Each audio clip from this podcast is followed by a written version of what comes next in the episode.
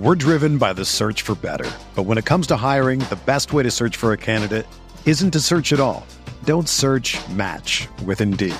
Indeed is your matching and hiring platform with over 350 million global monthly visitors, according to Indeed data, and a matching engine that helps you find quality candidates fast.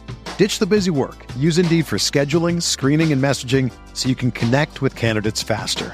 Leveraging over 140 million qualifications and preferences every day, Indeed's matching engine is constantly learning from your preferences, so the more you use Indeed, the better it gets.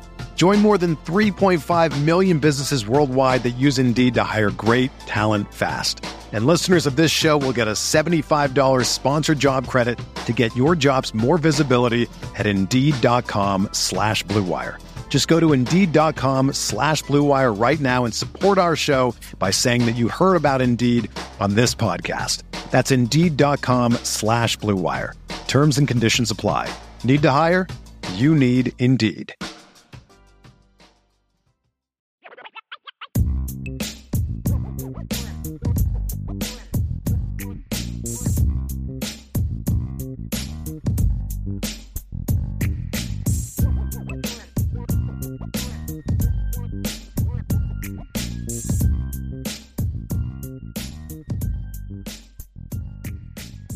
Question from Tommy Guns. If you were creating this kid on NCAA, again referring to Logan Saldate, what would his attributes be rated at? All right, My I mean, goodness, Tommy. Tommy, you're, you're you're a trip man. I, I think I would just go the main ones for me, Vince. Like, Okay. I'm not going to go all through. Like I'd say- hands, uh, speed, you know, agility. those kind. Yeah, right. Yeah. I would say speed would be high 80s, probably 88, 89, somewhere in that ballpark, maybe 87, somewhere there. Agility would be 90 plus. I would say like 92 agility. And I think his hands are probably a 90, man. He's got some really strong hands. He wins through contact. So I'd probably say high 80s speed, low 90s catching and agility. I think they're both very good. We're driven by the search for better. But when it comes to hiring, the best way to search for a candidate isn't to search at all. Don't search match with Indeed.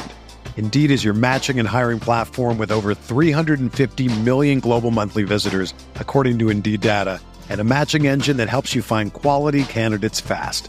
Ditch the busy work. Use Indeed for scheduling, screening, and messaging so you can connect with candidates faster. Leveraging over 140 million qualifications and preferences every day, Indeed's matching engine is constantly learning from your preferences, so the more you use Indeed, the better it gets. Join more than 3.5 million businesses worldwide that use Indeed to hire great talent fast.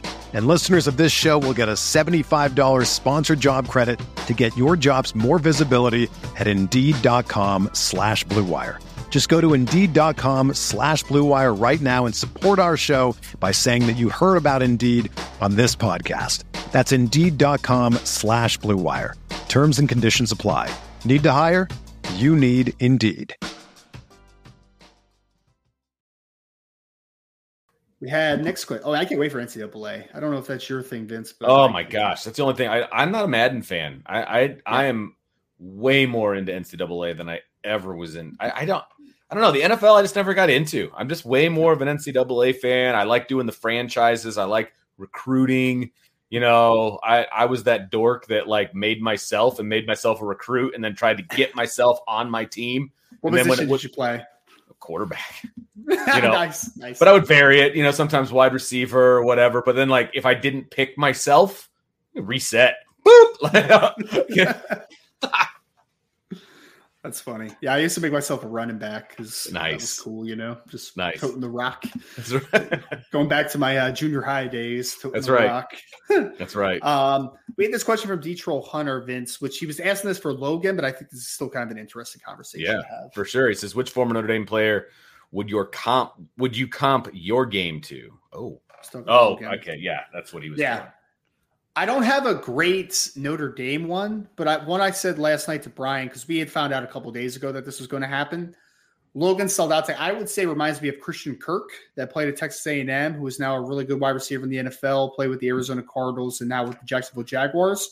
He's a slot receiver that is going to win in tight windows, win after the catch, but also he can play a little bit outside and he could do some stuff outside against physicality, which I think Christian Kirk could do as well. So Christian Kirk would be my comp. Notre Dame comps. I mean, the only guy that I think some people are going to say Golden Tate. I don't see Golden Tate in him though as much. Like I, I think Christian Kirk's my comp. I know it's not a, a Notre Dame comp, but that's personally who I see. um, all right, so let's go to Tommy Guns with another question. All right, he said Vince. Oh God, this is for you. Yeah, Ryan. Vince said you'd be the last person on the IB crew that he would call to bail him out of jail. Do you have any comment? Now, let me say, and I was very clear about why, why I said this. Yeah, because that was the question that was posed to us: was if you get thrown in jail, who would be the first person on IB to bail you out? And I was like, uh, Ryan lives in Jersey. He's going to yeah, be the last it one. it would take me ten hours to get to you, right? So, yeah. I mean, it was it was strictly based on on distance from where I'm in jail. That's very fair. I'm not offended at all anymore that time. Because yes, I don't think I. Oh, who's your, who's your first call? The guy that lives a 10 hour car ride away from me? Like, no, that doesn't make any sense. right, exactly. Uh, yeah, I mean, you would call Brian and Sean Stiers first. I mean, yes, 100%. You would have called Sean Davis before that because he's an hour and a half away. He's not 10 hours away. Like, yeah, of course. Tom, you're trying to start trouble, man, but there's no yeah, trouble here, sir. yeah, he is. Trying to mix it up. Seriously. Oh, it's so funny. All right, let's go to Jason Rose. All right. He says, Hey guys, Notre Dame has experienced quite the QB carousel the last two years 2021 with Coan, 22 with the injury to Buchner and everything. Do you think Ian Book's reliability gets taken for granted? That's a great question. I, I think, Jason, to a degree, I, I, mean, because I think that it's a pretty rare thing that what Ian Book did. And I, I think that's some of the some of the things that he's going to get credit for are a little over the top, right? Like the winningest quarterback in Notre Dame right. history and all that stuff.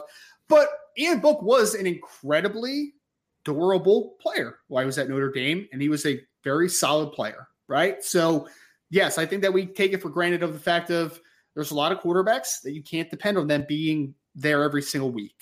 And Ian Book, you could. Sure. So yeah, yeah, I think he deserves a lot of credit for that. The fact that he was a dependable player, there's no doubt about that. Sure, he was a gamer. I mean, he he was going to play. I mean, I there were times where I thought maybe he should have been replaced, uh, but he was always going to be the guy that they rolled out there, and he was out there for what two and a half years, nonstop. And so, yeah, yeah I mean, there is something to be said for that. Something that you don't you you at least know what you're going to get, whether that's good, bad, or indifferent you know what you're going to get from the quarterback position. Let's figure out everything else around him. Yes, that is that is always good. Um, I don't know that it was taken for granted. I, I wouldn't necessarily go that far, but yeah. it was it's an attribute that that he had that was a bonus. Agree. Agree. Bill Bill Walsh with a funny comment. Vince just said if Vince is in jail, he's in Ann Arbor or Columbus. Either one. So Vince, I was close. I was close oh, last year. That's so funny, man. That's hysterical. we had another question from just got Jason. Let's Uh-oh. go to somebody didn't put his phone on silent. Oh, you're all good, man. Salty man. Virginia Peanuts with a question. Salty, what's up, man? How are you? Ryan, are you really the IB staffer least likely to bail Vince out of jail if he gets Again. if he has to get violent with an Ohio State fan? Vince knows what I'm talking about. Just wanted to bring this up, Salty, because again, people are starting to try, start drama, man. You can't misquote Seriously. people. Seriously. Are you coming into town for the Ohio State game? Maybe I'm not sure. Okay, I, probably so, the first home game, if nothing. Else. So else. I mean that if, if he's in town, guys, if he if Ryan is in town, that changes the answer. But at the same time, is he going to be solo? Is he going to have his his children with him? You know, with yes. an early bedtime. You know, that kind of like, you know, if I'm going if I'm going to jail, it's going to be like at two in the morning. You know, I'm not calling the guy with new kids. Like that's yes. not that's not that's not cool. right. All right. I'm going to call the guy with no kids or the kids out of the house. You know, Brian can attest to this right now, folks. I used to. I am usually very good at answering my phone. Right now, good luck getting me on the phone with the kids right now. Like, good luck, guys. Every time Brian calls me, I'm like, I'm sorry, man. Like, I'm giving Juliet a bath right now, or like feed him Raina, or like something, man. Like, listen, Brian, I, I right love now. Brian to death. One of my best friends, no doubt about it. He yeah. has an innate way to call at an awkward time. Like, always calls me when I'm eating or like in the bathroom or like what like he, he just has a knack for calling at the worst possible times. It's hilarious. It happens all the time, and it it's it never ceases to amaze me. But uh, but yeah, it, it's it's very funny. It's very funny. We had our first super chat of the day, Vince from Tyler Evans. Nice, thank you, Tyler, very much. Give me Vince's top ten most annoying fan bases in college football. I love that. Wow. Okay, let's see here. I'd have to come up. I don't know if I can come up with ten per se. And annoying is a is good because we had one of these that was like um unrealistic, and that's yeah. different than annoying, right? Yes. So yes. Michigan is by far the number one for me. No, yes. hands down, number Michigan one. and USC, right? Like they have to be top two. They have to be top two. Uh, Ohio State's up there more so oh, in the past okay. like few years, I would say. Uh, okay. But but USC becomes annoying because of their song, like their music choice during games. You know, every first down, it's that that annoying song. Yeah, uh, barf. Like, it, yeah, those are top three, and you can you can put them in whatever order you know that that you want to. Um, but uh, but yeah, it's it's it's ugly. Um, after that, like IU basketball fans are extremely annoying. So, really? oh my gosh, yeah. They they think that their you know what doesn't stink, you know that kind of a thing, and yes. they're still they still think they're a blue blood program, even though they haven't been good for a long time. And I, when I was a kid, and I know this is going to shock you because I don't hold grudges, but my youth basketball coach was a huge IU fan and he would give me rides to practice and games and we would always have to listen to the IU games that were on the radio and it just made me sick. Like I hated it. It was horrible. I didn't go to IU as a college choice because of that because they just annoy me so much and IU would have been a great school to go to as well you know from an from a from academics to the price all of those things but say la vie so IU basketball would be up there for me um, I I mean, IU football fans like they don't really have anything to brag about. So. have nothing to brag about, right? there's there, there's nothing really there, but uh-huh. uh, but I, IU basketball is horrible. Nobody else really bothers me that much, uh, other than those four. Like those are the four top ones for me. I would I would have a hard time coming up with six other ones. Like yeah, SEC fans are annoying and they can just be kind of clumped into the whole mess of them. Like SEC, like in general, they're annoying. But mm-hmm. uh, but those are my top four specific ones. Yeah, for sure. Notre Dame, USC, Ohio State's another good one. Ohio State is very annoying. Yes. Texas is very annoying. Mm. Very annoying. They you run into Texas a lot of Texas fans? A surprising amount, Vince, actually. Really? It's kind of weird. I feel okay. like Texas is one of those schools where there's a lot of front runners involved. So mm. like anywhere you go, there's some Texas fans. It's not yeah. just in the state of Texas. So Texas fans are very strange. Penn State fans are there are a lot around here. Some of them can be a little over the top, but it's not like a ongoing issue for me personally. Right. But I, I mean Notre Dame. I mean Notre Dame, Michigan, and USC are the top two, and Man. Michigan's number one. But like, if you told me USC's my most hated on one day, I would be like, yeah, sure, they're very annoying. So yeah, Great yep. question, though, Tyler. I, no, I need that's an awesome question, Vince. You need to actually put together a top ten and put it on the message board. I might have to. I might have so the thing that. is, like, it's it's also very regional because it's the people that you have to deal with on a regular basis, yeah. right? And so exactly. a lot of Big Ten annoyance for me. Um, and then then it's just the people. I'll also say the most annoying are the people that like Notre Dame has to join the Big Ten, like that. That whole sect of people I I could do without them as well. You know what I mean? And I don't know, they're fans of everything, you know, but they just think that Notre Dame belongs in the Big Ten and that's their thing. And it's just oh, like, man, oh, I, I, roll my eyes every time I hear that. I actually listen to some uh, one podcast of like guys I really like, um, including one guy that's a podcast co-host of mine, but his buddy who I really like is a good dude he said that last night on a podcast, Vince, where he's like, Notre Dame just join a conference already. I'm like, why? why? What does Notre Dame get out of joining it right now? Right. They get nothing out of it. Like, and, and, and, how does it affect you? You know what I mean? Like at all. I, I, say this all the time, It's because it's because Notre Dame's different, and people right. are like, "Oh, they're they're why are they why are they special?" It's just like, all right, guys, like relax, man. It'll be all right. It'll be all right. Ugh, yep. I, I'm with you. I'm with you. Uh, we had another question from Archer, a resident Ohio State fan, who also said that Notre Dame would be on his list, and I Which- respected Archer. I, I, respect I it. respect that, but you know he's in here and he's doing his thing and he's always respectful, and so I have no problem with Archer. But I I get where he's coming from. If I was not a Notre Dame fan, I could easily see because there's plenty of Notre Dame people that I am not a fan of because there's Yes. there, there there's a group out there that's pretty snotty and pretty like you know nose in the Oh, air and man. like I, I I posted a story on Logan uh, when he committed Vince on Mhm. Twitter, and there's this one Notre Dame fan that's just insufferable, man. Like, oh, another three star closing the gap. Like, shut up, dude. I, Oh, I yeah. literally said respectfully, shut up. I shut up. love it. I I used to wait tables for my part-time job around here, and the worst Yeah. weekends were home football weekends and and like parent nights, parent weekends, because there's a lot of Notre Dame parents out there that oh wow, they're just I'm not saying everybody, but the ones that would come to the restaurant that I was working at, he thought the rules didn't apply to them and very snooty and ugh, hated it. Hated it. Yes. But yes, anyway, yes, yes. I'll, I'll get off. I, I this is my stop. I'll get off the petty train now. I So- like it.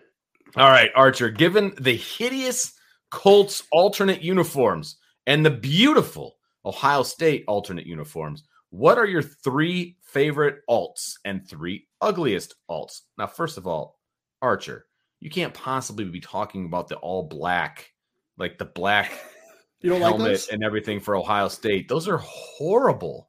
You think they're horrible? I kind of like them. Oh, those are horrible. Oh, Those- really? Oh, yeah. terrible, terrible. Oh man, I don't know why, but my mind immediately goes to color rush jerseys in the NFL. Like some of Mhm. the color rushes are really dope. I some people probably won't, won't agree with this, but I actually love the Rams color rush, like the yellow one. I The all think that's yellow? actually, I think it's sick, man. I think it's really nice. Yeah, Um, the Eagles blacks are actually no, that's not an alternate uniform. When when the Eagles go Kelly green, it's actually pretty nice. I hate the Okay. Eagles, but I think that's really nice. Trying to think of some other alternative uniforms because he's right about Archer. I agree with you 100 percent on one. That new Colts uniform is hideous, man. Absolutely hideous. There's no doubt about that.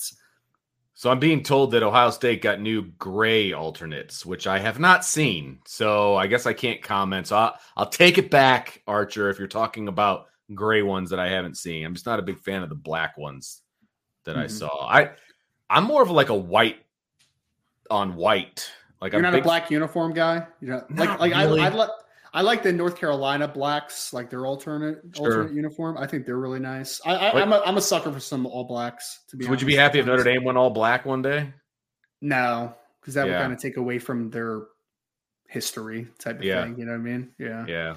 Yeah. Yeah. I trying to think of like the alt like Oh, Katie just put a fire one. The uh, Ole Miss powder blues are Mm. sick. Those are things are so nice. So nice. Those are awesome. I see like I like when they go alternate and they like throw it back, you know, like the Patriots throwbacks with the guy spiking the football, like I are snapping the football. I like those. yes. Um there, there's definitely now there's definitely some throwbacks that are terrible, like the Packers ones that or the the Steelers where they look Oh. like bumblebees. Like Oh, those yeah. are terrible. yes. Um The Packers ones are ugly too, like the blue and yellow ones. Yeah, those things are horrible. hideous, man. Hideous. Yeah. horrible. Hor- now, Yeah. When the Bears go all orange, those are horrible too.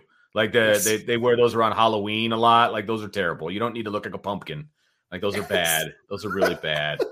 Uh, I will say, like I like the um, like the Carolina Panthers when they go with their black helmet and stuff like Yeah. like that. I can get on board with black. I don't. I'm not anti-black. It's just I like that matte black a lot. Mhm. Not the shiny black. It's got to be like a matte black. Yeah, I like the matte too. Matte you know that yeah. that sort of thing you know for sure. So Yeah. i'm a fan of changing up uniforms. I, i'm a uniform guy. You know what i mean? Like my baseball team we had four different uniforms um and we mixed them up man. Different pants different tops. Like we mixed it up and i was getting ready to order some pinstripes. Um we are gonna go navy on navy with gold pinstripes. Like we were going all out and then i got a different job and so i didn't order them but The- I don't know if the old Charger uniforms count as alternate because how often do they wear those? They really never wear those anymore, do they? Like the Well, like the because they have, I think their ones. their home ones are are powder blue anyway, so I think they kind of Yeah. stick with those. Th- if that, if that counts, th- that's like my favorite uniform of all time. I literally got a um I got an old Chargers uniform. I, I, I think I can't remember if I had Kellen Winslow Senior or who it was, but I got like one of the throwbacks because they were super nice. You know who else is really nice is you remember the Rams jerseys when they were originally in LA in like the seventies, eighties, into the nineties. you like those a, yellows? Oh uh, no, the the blue and yellow. Oh, the like, blue. Okay. Yeah. Okay. Okay. I, I, I, have a Jack Youngblood jersey from like an, a throwback jersey from that era, and I think that's pretty sick to be honest. I think it's really nice. nice. Nice. Purdue uniforms. Purdue's all black. Wait, isn't the black that's Purdue's regular uniform? Purdue's is that's that their normal, and they. Yeah. I don't know. They do a gold like, one, right? They do like a gold alternative, I think. I think they do. Yeah. Yeah. Yeah. Purdue's not bad. They, they got good colors to work with, like black and gold. Like those are they do. Those are good colors to work with. Oh, someone said Buccaneers creamsicles. Those things are hideous, man. Even though I also I also do have a Lee Roy Selmon throwback in a creamsicle, but like, nah, it's not. It's not very nice. Look at you with all the jerseys. You might have to put those out sometimes. Like, I I have um I I ha- used to have a lot of throwback jerseys, like okay people before my time. So like I had Lee Roy Selmon and Jack Youngblood and Eric Dickerson and like those types of dudes. Like yeah, yeah. Nice. I like it. That's my, that's my jam, man. That's my jam back. I love it. All right, let's go to Carlos Garz uh Garzet. I don't know how to pronounce that. I'm sorry. sorry, Carlos. That's about what I thought was. All right, he goes. I'm sure you guys have heard the Kirby Smart speech in the uh, in the Natty at halftime. Are you guys into those kinds of speeches, or not so much? I haven't heard it. Can you give me like a synopsis? Was it like fire and brimstone, screaming, yelling, yeah, or was it? Yeah, okay. it's. I mean, it's, it wasn't like crazy, but like, yeah, I mean, it's definitely got a little vibrance to it. I would say. I mean, I, am a fan, Carlos. I'm a fan of being able uh, because I think this is a, a, hidden trait of coaching is that you need to under you need to read the room and know when those yes. types of speeches are needed yep. and when they're not, and you need mm-hmm. to be mm-hmm. able to change it up, right? Like we've all had that coach that just wants to go out there and just does the same rah rah speech each and every week. It's just like, guys, like, this isn't working anymore. it's not Terrible. working. We need something different. You need right. to be able to read the room. So obviously, it works for Georgia. I mean, they straight right. national championship games. So, like, I guess it reads the room pretty well, but you really need to be able to read the room as a coach. And I think that's kind of a hidden skill to have. Yes, it is. Yes, it is. I, I I'm fine with yelling and screaming and swearing, to be honest with you, but it, there's a time and a place for it because yeah. if you do it all the time, it's not effective. It's, I mean, it's just yeah. not. If you don't do it all the time and then you bring it out, it's and the players, oh, oh, okay, like coach means business, like you know. Yeah. So yeah, yeah I, there's a time and a place. Yeah, I know there was some cursing in it and stuff, but like again, as long as you're not demeaning someone, like that doesn't bother. Yeah, that doesn't yeah. bother me. I, right. yeah, you're right. As long as you're not demeaning them, but like I grew up in the in the age of getting demeaned. yes. I definitely had to clean up my life uh, as a coach because I was coaching the way I was coached uh, early on in my career, and I learned probably not the way to go about it. Um, so learned that very early on when I was in like my mid twenties and I was first starting to coach. Yes. we had another question from Da Da Da. Oh, okay. What what's the one position you're most concerned with? Safety. Yep, hundred percent. And it's only half yeah. the safety position, but yeah, it, like I'm very confident in Xavier Watts. I am. Yeah. I mean, I'm even concerned about the depth of it though, too. Like, sure, because I like I, I, think Antonio Carter could be a good football player for Notre Dame, but I've never seen Antonio Carter play down on the Division One level. So, like, I, I mean, not Division One. He was on FCS, which is Division One now. I've never seen him play a snap of football on the FBS level. I've never seen it. Right. So, how good will he be? No idea. And then you have Don Shuler, who I've heard is very close back to 100%, which is great. Ben Minich is back, but like those guys are still coming off of two off-season injuries and surgeries, right? So right. like the depth is just a little bit of a concern to me. Just a little yep. bit. Tight end as well. A little bit concerning as far as depth is concerned. We had a question from D. McAnally. Mac- McAnally? Sorry. With Notre Dame only having three quarterbacks on the roster and Hartman leaving and Carr coming in January, do you see Notre Dame offering a preferred walk on spot to Teddy Rezac's twin brother so that there will be four quarterbacks on the roster? I would. I would. I, again, like I don't know if that's something that his brother would be open to, but for people that don't know, West Side in Nebraska, where Omaha, Nebraska, which is where Teddy Rezac is from, His brother is a really good quarterback for their Okay. team. Listed six foot three, 190 pounds. He's probably more in the six one, six one and a half, six two range. But he's a nice athlete. He's got offers right now, Vince, from the from the military academies. So Okay. he's got like Army, Air Force, Navy, because uh, option quarterback, right? They run option. Okay. Yeah. So he's a really good athlete. Really good athlete. So would? I would I offer him a preferred walk up spot? I personally would. Yeah, if he wants to come, go for it. I don't even know if he'll be a quarterback long That term. and that was going to be my next question. Like, if he's an option quarterback, like there's two option quarterbacks on the roster already, and Yeah. one plays running back, one plays tight end. So yes. I don't know that that solves your number of quarterbacks on the roster problem. Um, I mean, if you're, I don't know this kid at all. You're saying he's a good athlete. Really What have you got to lose by offering a preferred walk on spot? It's Yeah. nothing. May- Maybe it's a, maybe it's a safety or a rover eventually. Like okay, But I cool. I don't see that that's how they're going to solve the quarterbacks on the roster No. problem at all. That's not going. to That's not going to say. That's not going to fix the depth issue. You're going to have to figure out a second number in 2024, or you're going to have to go into the portal for a backup. Like Right. that's that's what I see in it. But like, but I will say that Rezac's brother, whose name is escaping me at the moment, he is a good quarterback, though a really Okay. talented athlete. I would, right. yeah, if he wants to play, Why if he wants not? to come play, prefer walk on. Hell, heck, You yeah, kidding man. me? Yeah. I'm praying for a preferred walk on spot for my kid. So like that would be awesome. Yep. That'd be great. No doubt about it. Yep, he's a good. Vince, I wrote an article about Teddy earlier for like a Yeah. season preview. They have two state championships in the last three years. They've been thirty-five and two over the last three years. So pretty good. So team. he knows how to win, is what you're saying. Yeah, he wins okay, a lot of got football it. games. Yes, There's something to be said for that. I think he ran for like a thousand yards from the quarterback position last year. So yes, From Archer, ever since Venables took over at Oklahoma, he has repeatedly put his foot in his mouth and feels really slimy. Which college coach puts you off the most? BK not included. All right, good thing he said that because that would have been the easy layup answer, obviously. yeah. I mean, can, can, I, can I comment on Venables first, or um, Please. from Archer? Archer, I've been I've been like pretty consistent on this, and nothing that Venables has shown me so far has changed my opinion. I think Brent Venables is a fantastic defensive coach. I think he's a really good defensive mind. I just don't think he's a head coach, man. I just don't. I don't think he understands what he's really doing 100% of the time, all the time. I still think he's still figuring it out. Could he figure it out? It's possible, but I'm just not sold on him as a head coach. I'm really not. completely So, agree. yeah, Yeah, Just not. could Which not college coach more. puts you off the most? That's interesting. You know what put me off the most? And it, it was this is gonna be a controversial take here, Vince. I was watching SEC Media Day earlier, and Lane Mhm. Kiffin was on it, and he was talking about some stuff that him and his staff are doing, and I, I was like, "That's awesome, man! The stuff they're doing." But they're trying to paint Lane Kiffin as this like really great guy and stuff.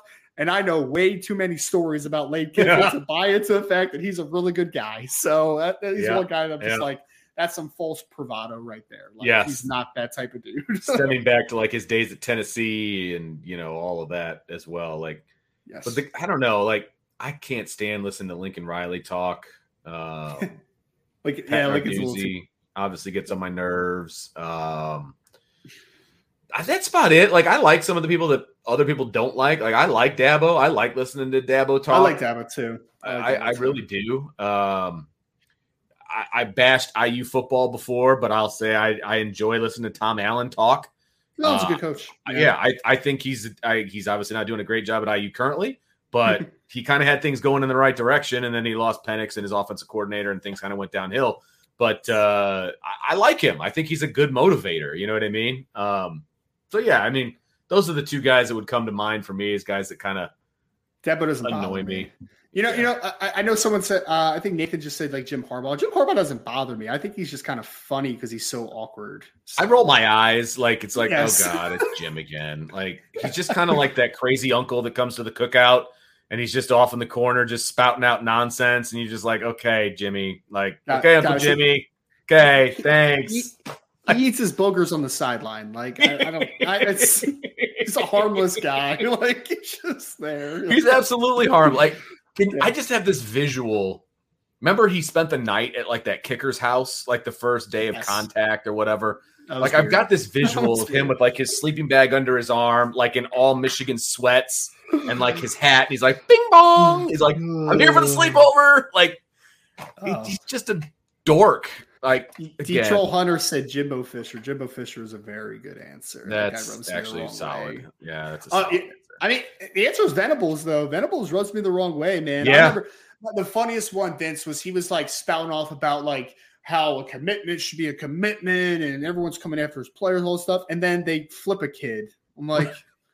Brett, right. are you listening to yourself, sir? Like, are you listening to yourself? yeah, exactly. Very inconsistent, man. Very inconsistent. Great question, Archer. You make it. You're got some good questions today, man. I love it. Uh, Beefeater. All right. He says, uh, "Who is the most likely to shoot me if I meet them at the Tennessee State tailgate and administer an unsolicited and uncomfortably long bear hug? Vince, Brian, or Ryan?" I, I just wanted to bring this up because nobody's going to shoot you, Beefeater, because that would be murder and we would be in jail. or at least attempted. So, I mean, I don't know. Maybe yes. he survives. Yeah, maybe he survives. maybe he survives. No one's going to shoot you. Um, I, I mean, who, I guess the question is who's the, who's the biggest hugger? Like, who's are you a hugger, Vince? Oh, I'll get in there. All right. I'll get in there. I'll throw I'll throw a bear hug back. Like that's not going to bother me. Like I I might even like jump into his arms. Like I'll, I'll, get up there and I'll do the double wrap with the legs and the arms. And be like, let's go. Like I'm cool yes. with that. You know, it'll be awkward, but you know what? I'm gonna be all in on it. But yeah. uh, I won't be packing any heat. That's for sure. So the only thing I'd be shooting him with is like a rubber band. So like that's not gonna do a whole lot of damage. I yeah, I mean Beefeater, if, if you got a couple whiskeys in me, then we'll we'll maybe have a bear hug. I don't know. We'll see what happens, man. see what happens. Next question is from Michael Johnson. All right. He says if Sam Hartman has an issue, what would your level of confidence be in Gino Guidugli having the quarterback ready to step in?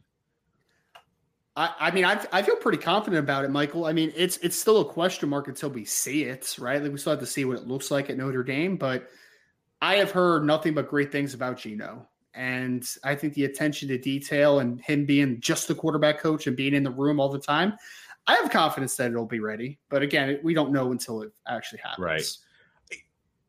It depends on what your definition of ready is. Are you expecting whoever the backup is to come in and play at the level of Sam Hartman?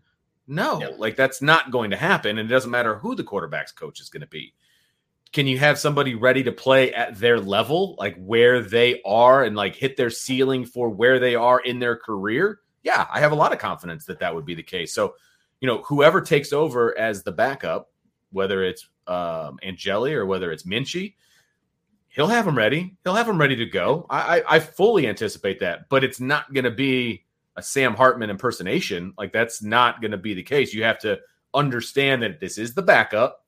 Offense is going to look different but he's going to play to the best of his ability and he'll be coached up. I do believe that. 100%. Yep. And of course, we need to see it, but I right, of course. in it. Another one from Archer. Penn State fans are online angry over Abdul Carter not making a preseason all Big Ten team, claiming he is the best linebacker in the country. What Notre Dame player are you higher on than the rest of the country? That's a great question, man. That's a really great question. Higher on than anyone in the country. Jordan Botelho, I guess. I mean, he would be hmm. one guy that I guess I'm higher on. But again, he's uh, Archer. He's a question mark because he hasn't put it on for a full season yet. But I could see him being one of the more impactful pass rushers in college football this year. I think it's very possible. If we're just talking about a preseason list, though, I guess Joe Alt gets all the all, all the love. Sam Hartman, I guess. I mean, he's getting disrespected a little he bit out there in some rankings. Yeah. So maybe Audric or Sam Hartman would probably be my answer, I guess. Now, are we saying that our pick would be somebody that is like going to end up as an All American? Well, I, I, think he's saying that maybe he doesn't get as much credit nationally as what he should. So I don't okay. think it necessarily has to be an All American or, well, Notre Dame can't make an All Conference team, but yeah, you get it. Fair enough. Okay. You know what? I Cam, am going to Cam Hart would maybe be another one. I yeah, guess. he doesn't get a lot of respect just because he plays yeah. on the same field as, as Benjamin Morrison, who gets a lot of love. Obviously, I'm going to go JD Bertrand just to piss everybody off because I think I think he's going to have a take a massive step. I believe Brian said that in his bold prediction that he's going to be an All American. So wow, yeah, wow. he's got he's got an outside chance of being an All American. I was like, well, I don't know if I'm ready to go that far, but he's definitely not on anybody's radar even though he's led Notre Dame in tackles the last two years. So I'll go JD Bertrand just to be different. I'm t- now I'm thinking of like what answers would like just piss everybody off and just kind of keep doing that. Marist, Marist would Marist. be uh, the answer that Um, would make everybody mad. Future All American Maris Liufau. hey, dude, if that happens, Notre Dame's gonna have like the best defense in the country. Okay, Yes. so let's be real clear on that. All joking aside, yes, you're absolutely correct. All right, Colin McCann says, in your opinion, which has a more positive effect or a positive impact on the future of the Notre Dame football program? If only one can happen, beating Ohio State at home or beating Clemson on the road in a hostile environment. Go Irish, Beating Ohio State. hundred percent. one. I mean, Notre Dame has already beaten Clemson. I understand it's at uh, home versus road conversation, Colin. Like I get that, but Ohio State is the power in the in the Midwest right now, from a Mhm. recruiting perspective and from a consistency perspective. I understand that Michigan has bested them the last two years in the Big Ten conversation. But if we're talking about a program that you need to surpass out of those two, I would say Notre Dame's a lot closer to surpassing Clemson than it is to Ohio State currently. So beating Ohio State at home, they have not beaten Ohio State in my lifetime. And I know they only played four times, I think, in my lifetime, Still. but still, I mean, you have to beat that type of team. So I would say Ohio State. Yep, I completely agree with that. They've beaten Clemson twice in the last three seasons, and you know they've proven that they can do it. Granted, both games were at home. The first game they didn't have blah blah blah blah blah. I get all of that, okay, but they've still beaten them twice. They haven't beaten Ohio State. If That's really what it comes down to. And I'll piggyback off on what you said, uh, Ryan. Is that who? Which school is Notre Dame coming down to almost every time for top guys? It's Ohio Yep. State and Notre Dame, and I, it feels to me, and you can tell me if I'm wrong. It feels like Ohio State wins more than they lose against Notre Dame when it comes down to those two being the final two. Maybe I'm wrong. Maybe that's just the way it feels, but I wouldn't mind getting a W over them in an actual football game that Notre Dame can use as a little bit of ammunition in some of those battles. Agree. Agree. We had a question here from Will ND. Can Sam Hartman be a starting quarterback in the NFL? Absolutely. Absolutely. I mean, look at some of the starters that are out there. Like, can he Yeah. be? Yes. Can he be a starter in the NFL for like 10 plus years? I, that remains to be seen. But there's plenty of starting quarterbacks out there that Sam Hartman is better than. Yeah, I, I, I was going to say. I mean, my question would be for Will: Is how are we defining starting quarterback? Are we talking about long-term Okay. starter? Are we talking about spot starter? Are we talking about a guy that can Right. just fill in? Because I think if it's the latter too, I think that Sam Hartman could definitely be that guy. I have my questions if he's a long-term starter in the NFL. To Vince's point, right? But I mean, the Pro Bowl is becoming so much of a joke that we just had. Right. What, what was the kid from Baltimore who was about Anthony Brown? Just made Yeah. Pro Bowl. It's like Ridiculous. threw three touchdowns and two interceptions in a Pro Bowl. Like, what are we doing, man? Long term starter, I would say. I would say the odds are against him as a long term starter. I, I can see a spot starter. I could see maybe short term even, but long term, I would say no. I would say it would have to be a pretty perfect scenario for him to be a long term starter in the NFL. Does that scenario exist? Yeah, it exists. I I would have to look closer. Let me, let me back up. I want to see Sam Hartman play a full year at Notre Dame in a pro style offense, all of those different things. Let me see a full year of him behind center doing that. And then let me see what the quarterback landscape is like in the NFL and he could find that that niche that is perfect for him and and have a long career. There, look, Kirk Cousins has been a long term starter in the NFL, and would anybody have predicted that when he was the second quarterback taken by the Redskins in the same draft behind Right. behind uh, Griffin? Right, like. Yeah. Would anybody have predicted he's going to be a long term starter in the NFL and make all the money that he's made? No way. So is it possible? Sure. I think he's got the work ethic. I think he's got the smarts, you know, all of those types of intangibles, but he's going to have to find the right spot. Yep, agree. Yep, and and that, that's usually true for a lot of quarterbacks. Absolutely. A lot of times, I mean, situations matter so so much. Oh my gosh, like- So, Brady Quinn is the prime example, right? Like if he goes almost anywhere besides Cleveland, I feel like he has a more successful NFL career than he did. I mean, agree. so yeah. Yes. Rob Osgood, thank you very much for the super chat. Thanks, guys, for what you do. Ryan, great job with the articles on the boards. Thank you for reading them, Rob. I very much appreciate that, sir. Love that. Yeah, man. And we're going now to Rick Doyle. I think this is more of a comment than a question, but we shall get it up here. Nobody talks about how close Notre Dame was in 2012 winning a national championship. If Baylor doesn't beat Kansas State in week 10 or 11, Notre Dame is playing Kansas State in the title game in 2012. Also, if Stanford doesn't beat Oregon. Uh, I mean, it's right. possible. Yeah. I mean, you're absolutely right. Do they have a better chance against Kansas State than they do against Alabama? Yes. Yeah. they did. No doubt about it. Yeah, absolutely. So, I, yeah, they were close. I kind of wonder what the perception would have been though, Vince, because like for me, it would have been like their national championship. Who who gives a you know what about like mm-hmm. what other people think? But national perspective of like if they beat Kansas State, for instance, like is that moving the needle necessarily? I mean, I think it would be because you can't make the national championship jokes anymore about oh they haven't won one since '88. It's like ah, 2012 now, buddy. Like, but I don't know, just kind of an easy thought there, but. Let's go to Brent Smith. Had a few questions. All right. He says, My cousin and the former local sports writer write a column on Palma High School football. So I'll be able to scout Logan Saldate uh, during his senior year. Palma is a 20 minute drive away. So I.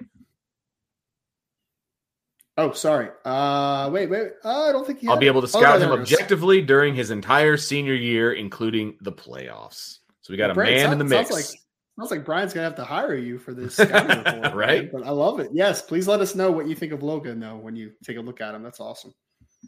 We had Ty Smith.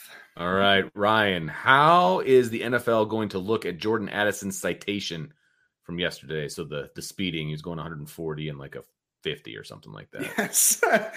oh man, it's it's such a bad look, especially after the Henry Rugg situation and then obviously the Georgia debacle this past offseason with the young man that actually young man and young lady that lost their lives. I think that there it's going to be I think there's going to be a harsh punishment on this one, Ty. I think there is because the recency I think is going to kind of force the NFL's hand here. Again, it's it's a citation, so like there wasn't long term damage. I mean, Henry Ruggs killed someone, right? Like there, it's obviously a much severe thing, but I think there is going to probably be a suspension that follows, in my opinion. Why, why does nobody ever learn? Is my question, Vince. Seriously, like, like, like I get it. You, you, just came into a bunch of money. Well, sure. he had money from USC, but came into more money. He bought himself a fast car. You get the adrenaline going, but like, why? Just why? It, part about being an adult is making smart decisions. like, don't be that stupid. I did some stupid stuff when I was a kid, but not when I was 23 or 22 years old. You know what I mean? Well, that's not yes. true. But like, you know what I mean? that's not true. Not like that. Not like life challenging decisions. Yes. It's not smart. I agree. Agree. Uh, Vince, I want to read this one real quick because Beefeater had a uh he had a situation that is a reason reason that you would actually get arrested. Oh so, no. Beefeater says Vince has all those daughters, so the law of averages dictates that Vince is arrested at Claire's trying to return some cheap jewelry that broke five minutes after he got home. I feel your pain, Vince.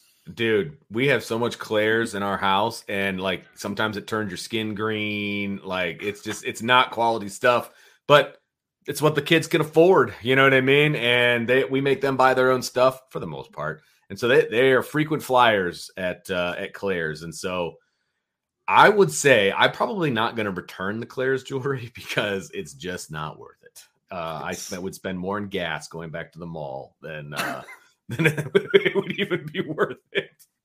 So don't go to Claire's when the girls are old enough, is what you're saying. Good, no, good not at all. Yeah, it's not. It, it's it's like play jewelry essentially. So like, you get what you pay for, Ryan. It's one of those kind of deals. We had a question now from NH. He says, "What non Notre Dame rivalry games would you most want to see?" So, like ones that are already on the schedule. I think I think they're saying what Notre Dame uh, just oh like so Notre, Dame's Notre not Dame involved. Yeah. Notre Dame's not involved. Gotcha. Te- Texas Oklahoma the Red yeah. Red River Shootout. Yep, or like, what do they call it now? Red River Showdown or whatever. Whatever. It's it. the Red it's, River Shootout. Like that. Is. Sorry, not changing it because people are scared of the word shootout. Give me a break. That would that would be a good one. I would like to see that game. Florida, like, Georgia, in Gainesville yeah, would be fun. That'd that's a fun. good one. I UCLA USC. I, I I I love the fact that they wear their home uniforms Yeah. uh, in that game. I think that's actually really cool. I would definitely see that. I would. I agree with Irish blooded. I would want to go see Army Navy just once. That's a good one too. I would want to go Yeah. see that. Just all the pageantry that goes along with it, and the just all of it. You know what I mean? I think that would be pretty stinking awesome. Would you want to see Um, Michigan, Ohio State? Would you no. want to see that one, Vince? That- that does not interest me. in any way. I I get it. That's like one of the biggest rivalry games in the country. And Yeah. if you're a That might the football biggest fan, you got rivalry in sports, man. Yeah, That's- I get it. Yeah. nope. I have no because I I hate hate hate pretty much both. And like I have to have like a rooting interest. Like if I go to a game, you know what I mean? I got to pick somebody to root for. No, Yes. I no. I, I do like someone just said the backyard brawl. I do like that they brought the backyard brawl down. I think that's pretty cool. Um, trying to think, Iron Bowl, I guess would be a good one, right? Alabama Auburn Sure. would be an interesting one. trying to think if there's any other ones that would intrigue me the most. That's probably about it, though. Yeah, Probably like there's nothing in the Big Ten that really intrigues me. Like you know the Oaken bucket between Purdue and Indiana. Like that doesn't do anything for me. Um, I didn't even know that was a thing. I didn't even know. Oh, it's a thing, so- brother. Oh, it's a thing. It's a they literally have an Oaken bucket, and then whoever Oh. wins gets like a medallion with an I or a P that like Nice. hangs off of it on a chain. You know, it's really rough and tough. You know, stupid. Who, who's Hawaii's? Um, whoever Hawaii's big rival is, I'll go to Hawaii to watch their game. So- Right? Exactly. It's probably like uh Fresno State San or Jose something like State that. San Jose like. State. Yeah. right? Next one is from Broke Neck Boy. Okay. Think of the two worst losses in Notre Dame history and have those teams play teams play each other. Who would they who would win? So two worst losses. Well, let's just go in like the last like 20 years or so, Vince. Man. Like two worst losses. Um, Stanford last year is one I think that could be in that conversation. Yeah. I mean Marshall could be in that conversation. Tulsa. Uh, Tulsa was bad, man. I, I would put now see it says worst losses, not worst teams, right? Sure, So like Navy qualifies for me yeah, as worst Yeah. loss. Like Notre Dame should never lose to Navy, yes, and they have. a good one. And so that would be one of them. Ugh. And I would probably, if if, if I'm allowed to put Navy in there, I Mhm. would then have Navy winning whatever team you put up put them up against. Yeah, someone said USF. That was a really bad loss. That was too. bad. That was bad. That was really bad. How about that year? The year that Notre Dame, I think this was in the Davy era, so maybe that goes beyond our scope here. But like, they moved the BYU game to like the beginning of the season so that they had like a a, warm up before Michigan and then lost. Isn't that? I- I believe that's how it went. Uh, that was bad. Like that was ugly. Yeah, yeah, it was really bad. I'll say this because I agree with Archer here, Vince. Um, if we include Stanford in whatever game we're talking about, Stanford probably loses because Stanford last year was a bad football team. Man. They were really, They were really bad. They were so bad, man. I, I still can't believe they lost that game. I after all the momentum that they had after Marshall, like I can't believe they lost to Stanford. Like that one's even more mind-boggling than than the Marshall Yes. loss. It really is. because I, re- I, thro- I really thought Notre Dame was getting on into the groove of it a little bit, and then it was like clunker, man. Here's the clunker. Like, all right. Oh, yeah, that was a really bad. Broke Nick Boy, it's a very interesting question though, because you can take that a lot of different ways. Yeah, appreciate exactly. you, sir. Pete Weber, famous bowler. Here we go. all right. You're building your dream tailgate. You Mhm. get to choose one main, one side, one beer, one liquor or cocktail, one game, and one dead celebrity. What does your tailgate look like? all right. Main dish, Vince. We'll go one by one. Fried here. chicken. Well, that's a good one. I man, oh, fried chicken's a good one. Chicken wings, fried chicken. Okay. Yeah, I'm good. I'm That's there. fair. I could do that. Yeah. That's one fair. side. Mac and cheese. Oh yes, I, I was going to be my number one too. So mac and cheese would definitely be Yeah, mine. like fried chicken and mac and cheese. Like I would be there all day just chowing. You know what I mean? Yes. Like that would be that would be awesome. One beer, one liquor, one cocktail. I mean, I I'm a I'm a whiskey guy, so just Okay. be some type of whiskey. I'm a rum and coke guy, so like that, I would I could probably go pretty crazy on that. Um, go pretty crazy. I beer. I'm not a big beer fan, to be perfectly honest with you, and that's probably going to make Yeah. some people upset. Um, back when we used to tailgate when I was in college, we used to tailgate at a certain tailgate all the time, and all they ever had was Coors. So like, yep, the silver bullet, baby. So like Oh. that. So when I when I look at like when I think about tailgating at Notre Dame, like that's automatically what I think about. Mhm. Um, you know, because you know that's the whole beggars can't be choosers when you're a poor college kid. Get hey, you drink what they got, man. Like that's how that works. Yes, yes, yeah. We used to. um Miller Light was ours around here for whatever reason. It was the cheap, cheap light beer that you would get. Mhm. So Yep. I don't really go. Yeah, if I'm drinking, I don't really go beer. I usually go for whiskey. So yeah that's me. yeah so game this one's this one's interesting um when we would tailgate for games when i was a student it didn't matter who they were playing like that was not No, I mean, if we're talking about this year, it's Notre Dame, Ohio State, right? At Notre Dame. absolutely oh 100% because that's also a night game so you're gonna be tailgating for like 12 hours straight because it was Yes. you know because you start off with kegs and eggs and then you kind of move into you know the next it, like it's an all day affair so yeah ohio state would definitely be the one for this year no doubt about that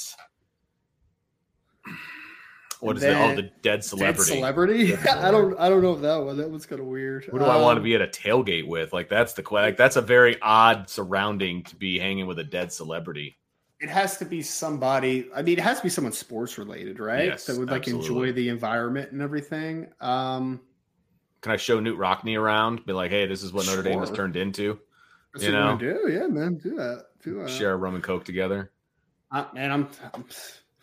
I'm gonna steal. I'm gonna steal one from earlier. Uh, Paul Hornung. oh there you go back, Paul. Yeah, yeah. I, don't, I don't know. I actually don't know though. I need to think more about that. Vince Lombardi, bring him back. I don't know. Yeah, right. But it had to be somebody that you would enjoy like the game with. You know what I mean? Like, so Right. I feel like it has to be somebody either affiliated with Notre Dame or Ohio State. You know, Mhm. so yeah, I don't know.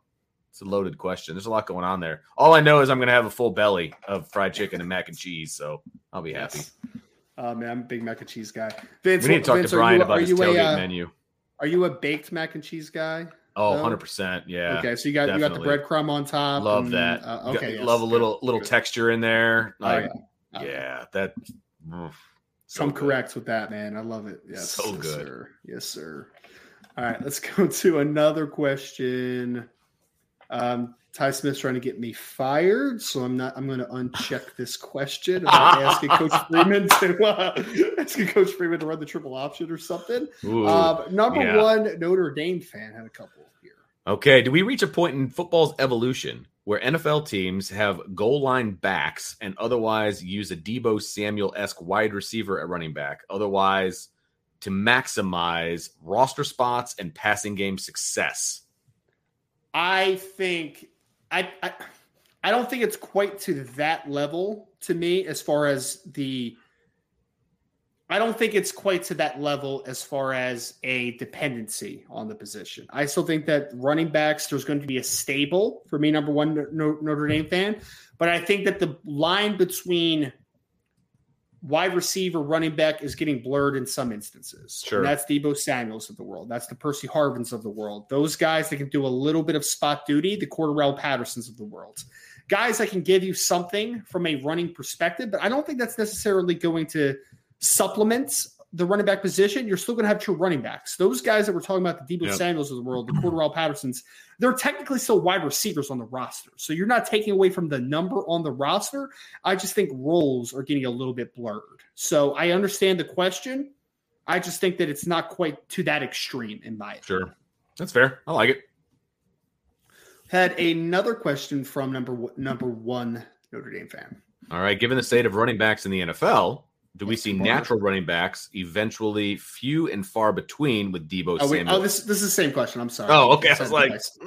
sounds very familiar. Yeah, Yeah. They say K with the question. Okay, very good. Assuming Notre Dame is winning big in the first three games, do you expect to see Minchey in the second half? Well, that's assuming that Minchey's the second quarterback. Right. And could that happen? Yes, of course. If it does happen, then yes, I do see him playing not the entire second half, I don't think. Now, the only way that would happen is if Tennessee State they're up by like 45 in the first half or something something ridiculous like that. Um, I, I've always kind of subscribed to the theory of the starters get the first half and then they get Yeah. the first possession of the second half. And if it's ridiculous at that point, okay, now you're going to sub. Uh, but it's really it's whoever the second quarterback is going to be. That's who's going to get the playing time. So if it's Minchey, then yeah. If it's Angeli, then yeah. I think it is a I think it's a flawed I think it's a flawed mission if you are winning the first three games handedly, where you're in backup ti time in the fourth quarter in each game, where Kenny Minchey doesn't at least get a little bit of PT. Sure. I think you I think you are because yes, Steve needs to play, but I also think that Kenny needs to play because there's no foregone conclusion for me unless. I mean, I guess we can. I guess we can. There could be a world where Steve Angeli is just the unquestioned second quarterback on the roster, and it's just like not even close. But I, I just Right. don't see that that happening where one guy is just so far ahead that it's not even a conversation piece. So I, I would want both those guys to get a little bit of playing time, a little bit. Like it. Great question, Basic K. We had a question from Notre Dame cheat sheet. Pick one true freshman who could contribute right away at defensive line, linebacker, and DB. I'm sure we're going to do like some surprise picks, I'm sure at some Sure. point this offseason. But my defensive lineman, Vince, is Armel Mukam. Okay. I- I've heard some great things about Armel. He is up to 265, 270 pounds. He is physical and he's a very smart and understands limitations and understands strengths. And I so I think he has a good head on his shoulders as well. So I think he'll be ready to play if he's need, needed to play. Armel Okay. D line. Linebacker, Drayk Bowen would be my Yeah. pick. I, I Jane Ausberry is a conversation there too, but I think Drayk has a chance to play a little bit at Mike potentially this year. Probably more in some spot duty, mop up duty more than anything, but I think he has a chance. Okay. This, one's, this one's easy to me. can uh, would it be Ben Minich? Is I would is say? Christian Gray Christian Gray. Good. for me. Yeah. I but it's a depth chart thing, right? And so depending on what happens at safety, I, I my bold prediction was that that that Ben Minich was going to be the fourth safety.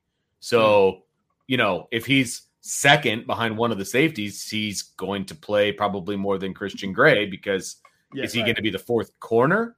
I, that remains to be seen. Obviously, he's a possible, sure, uh, but Yeah. he's. I think I feel like Christian Gray has more guys to climb over. So maybe it is Minich because he said DB, not corner Yeah. or safety specifically.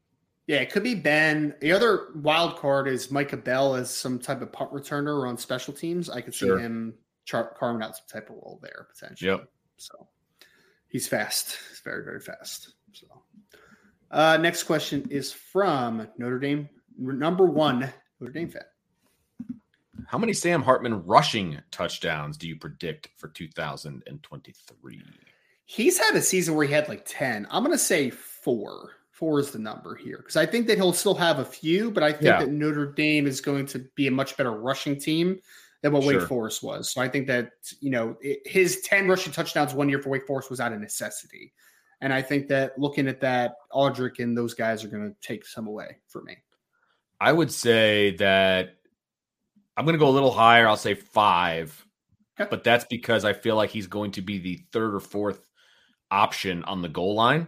And sometimes that can work out in your favor. You know what I mean? Like people are going to be loading the box to stop Audric or whoever is in the backfield. And then they're going to, you know, bracket maybe the Yeah. big wide receivers, whether that's Merriweather or Thomas or Colzie or whatever. And I think they're going to forget about Sam Hartman at times. You know what I mean? And so I I think he could sneak a few in. Um, and if it's five, that means like what one every three games essentially, or one every two and a half games. I can Yeah. definitely see that. Uh, next question from Notre Dame cheat sheet. All right. What two teams that rarely play each other would you guys like to see match up more? Notre Dame and Michigan. Easy. They don't play at all anymore. I want to see it. Yeah, that's okay. Uh, let's see here. Come on, man. let's see. Teams that don't play very often. I mean, hmm. Thinking like state stuff, like Yeah. Yeah, I mean, I there's really no team necessarily that I would want Notre Dame to play more. I, there's there's definitely teams I would want Notre Dame to play less. Yeah. Uh, Stanford comes to mind. You know, I, would love to replace them with truly anybody. Um, truly. yeah. Uh, so this is a hard one. I yeah, I I somebody said Texas and Nebraska, Notre Dame, Penn State, Alabama, Ohio State. Okay, that, Alabama, Ohio State be good ones. Those are all good ones. I, I don't want to play LSU like that. Penn, that Penn State that hit. Yeah, I, that doesn't excite me in any way. You know, I I don't know. Yeah, I I don't know. I, I don't really care that much. There's not really anything out there because it used to be like college football used to be very regional.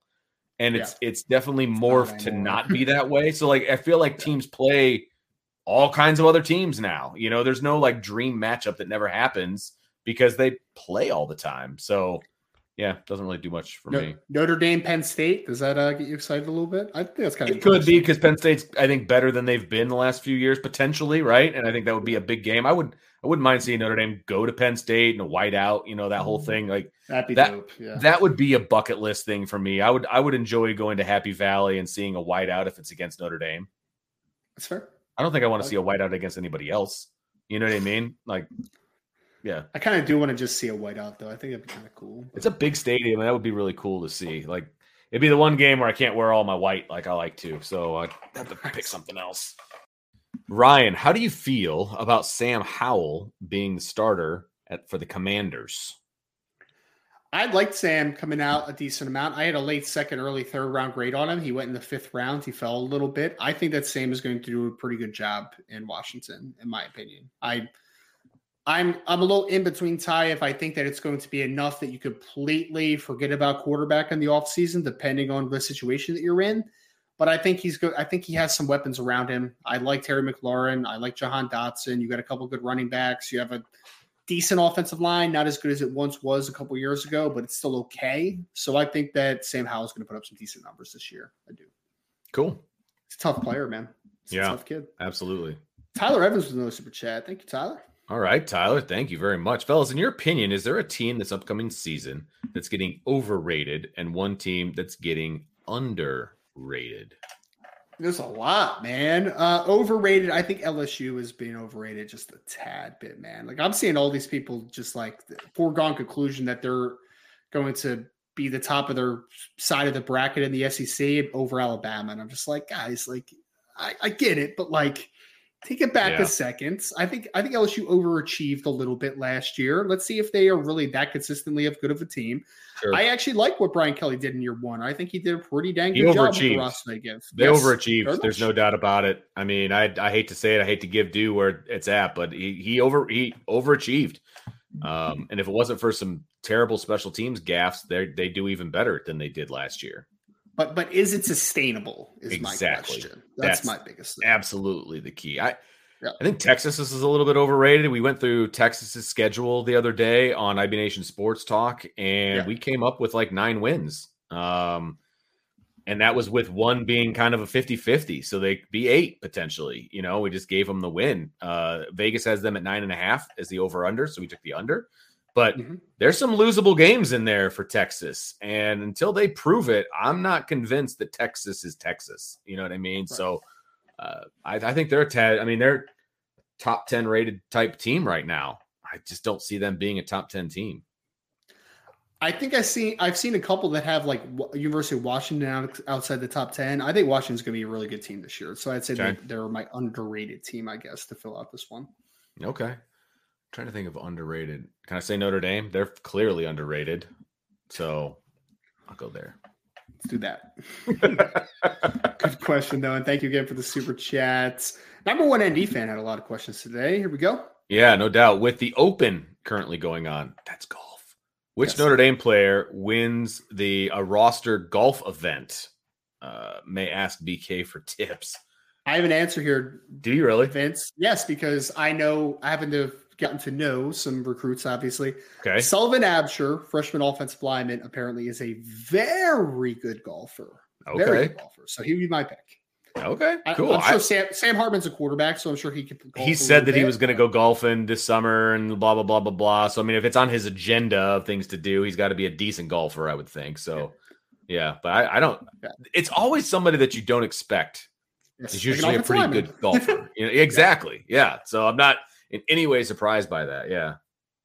Yeah, he's yeah. I, I, remember talking to his dad down in San Antonio, and he was telling me he's like a scratch golfer. I was wow. like, oh, nice, interesting. Wow. So, okay. Yeah. Number one ND fan. This might be his last question, I think. Which Power Five team do you think about the least? It's a great question. Um, Power Five that I think about the. You know, this is my actual answer every time I talk about the Pac 12 and the depth of it, I always forget to include Utah, even though they've won two straight Pac 12 championships. They're new, but they're still new. They're not, you don't think of them being a Pac 12 team or Pac 10 or whatever I, they are.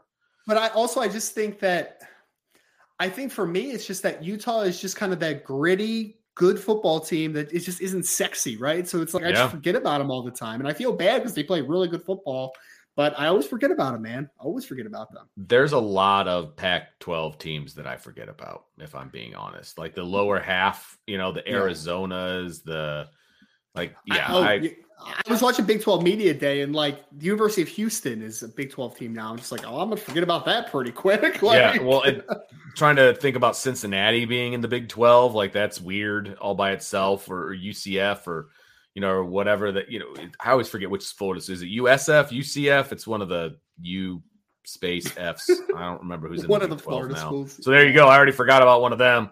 Um, UC, UCF is the one you're thinking. Okay, thank you, yeah. thank you. Um, you know, I can't say anything about the ACC because Notre Dame plays all the ACC teams at one point or another over right. you know a span of years. So I can't say anybody in there. The SEC, all you ever hear about is the SEC. So I don't forget about any of them. I don't forget about any of the Big Ten teams. Although, if I was going to forget about one of them, it would probably be Maryland. Um, don't think about them very often, and it's always like, oh, Ohio State's playing Maryland. Well, that's a W. Like, you know, that kind of a thing.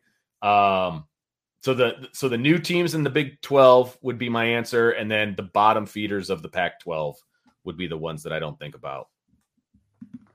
Love it, love it. Yeah, there's a lot actually. Now I think yeah. about it, which is kind of I know, right? I think we're coming down to the last couple here, Vince. All right. Seems. Insured by Big has a question. Okay. Ryan, how did your fandom of Notre Dame start since you're from Jersey? As always, love the show. Go Tigers. He's our resident LSU fan with the yeah. stupid X thing. I'm just kidding, but we appreciate you being in here. Um, my fandom started pretty simple. So I, I'm a Rams fan from an NFL perspective because my mom was a Rams fan, my dad was a Dolphins fan. Greatest Show on Turf was one of my first memories as far as being a fan, and so I just stuck with the Rams for my life entirety, which was very like difficult during the Scott Linehan years and some others, but it's uh it's done okay. Still two Super Bowls in my lifetime, which is cool. Notre Dame, I never had a choice to be honest. Insured, like my dad is a diehard Notre Dame fan, always has been. And I don't re- ever remember a time where I wasn't a Notre Dame fan. Like I just don't remember. You know, like it was. I've always gravitated a lot more to college football than NFL too. Like I like NFL football, but college football has always been my jam. Absolutely. So, yeah. Yep. Just didn't. Ha- I didn't have a choice. Long story short, didn't have a choice. Fair enough. I love it.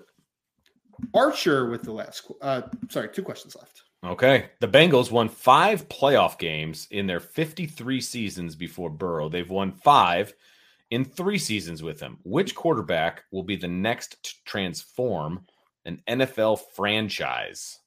Trevor Lawrence is my pick. And we saw a little bit of it in year two with Jacksonville. Jacksonville, I think, was very was struggling with the first year under Urban Meyer, and getting Doug Pederson in, I think, was big time for them. And I think for me, Trevor Lawrence has a chance to go on a little bit of a run with the Jaguars because I think they are an improving football team. So give me Trevor Lawrence. Yeah, that's a good one right there. And it's it's hard to predict like who's going to go where, and and so I, I, would definitely stick with people that are already where they're at. Yep. And it's hard to go away from like a Trevor Lawrence. You know what I mean? Because I think they're on the rise for sure. I mean, they made the playoffs last year, made a run. I mean, they they look good down the stretch. Uh, and if they can keep it going, that's going to be kind of a fun team to watch. Yeah. And I agree with number one ND fan. It's not Justin Fields. Oh, sorry. Uh, Justin Fields. Oh, yeah, I forgot about a lot of Chicago Bears fans in here. There are, and I'm one of them, and it's not Justin Fields. Like I, like franchise altering. Like no, can he win more games than they won last year? Sure, but yeah, not franchise altering. franchise altering is a big statement. Obviously, like you're talking about like one of the best quarterbacks in the NFL. If you're talking about altering a franchise, so. Last question, Vince Brent Smith. All right, how do you fellas feel about the Brock Purdy and Trey Lance situation? Now, is there more going on here than just them competing to play? It's- I mean, it's just weird because I mean, obviously Brock Purdy's coming back from the injury. The timeline's been kind of back and forth a little bit, and then I keep talking about traded Trey Lance now, but it's not coming from mm. the hmm. organization; it's coming from outside noise. Okay. I, I, honestly, Brent, like I don't know what to think about it. I would still, I don't want to say I would bet on Trey Lance. I still am. I still am optimistic that Trey Lance can figure it out because he's still young and incredibly talented. And I do like any quarterback that's working under Kyle Shanahan because that offense is just so quarterback friendly. But I mean, it's hard to discount that Brock Purdy regulated that team down the stretch and he played really good football. So it's it's it's going to be a battle. Like I, I just I'm interested to see how that one fi- finishes this year. If Brock Purdy can be a consistent starter in the NFL, then so can Sam Hartman. How about that? Yeah, Brock Purdy was very, very turnover prone. Iowa State his last couple years. I did mm-hmm. like him a little bit early in his career, but he fizzled. Sure. But yeah, he landed in the perfect spot, man. No, perfect and that's the key, him. right? Like that is the absolute key. You've got to land in the right spot. You have yeah. to. Yep, no doubt about it. All right, I think that will do it, Vince. I think we're all right. Well, thanks everybody for joining us on the Friday free for all mailbag. Really appreciate it. It's always fun. It's my favorite day of the week. I love the questions that you guys drive home and and uh, you know have some fun with us. So make sure you like, make sure you subscribe, make sure you hit that notification bell. Brian and I have a show tomorrow at one o'clock, and we're going to break down the tight ends, which is the final position group of the season. Because next week, folks, next week is practice week. The season is officially upon us. Wednesday, we get to go to practice. And so you will all be inundated with our observations from practice on Wednesday morning. And then we get, I want to say off the top of my head, we get practice Wednesday morning, we get practice Thursday morning, we get practice Friday morning. Like, bam, bam, bam. Thank you, ma'am. We're going to have some fun going to Notre Dame practice, and we'll be in prime position to tell you guys all about it. So make sure you tune in tonight at five o'clock. So it's about an hour and a half. So you got about 90 minutes to, you know, make yourself a snack, watch a little TV. I'm going to go watch an episode of Friday Night Lights. So, you know, do what you got to do. Come on back. It's rapid fire night with Sean Stiers, myself. I think Jesse Stiers is going to be there as well. There's some really good questions in there. So I highly suggest you join us at five o'clock.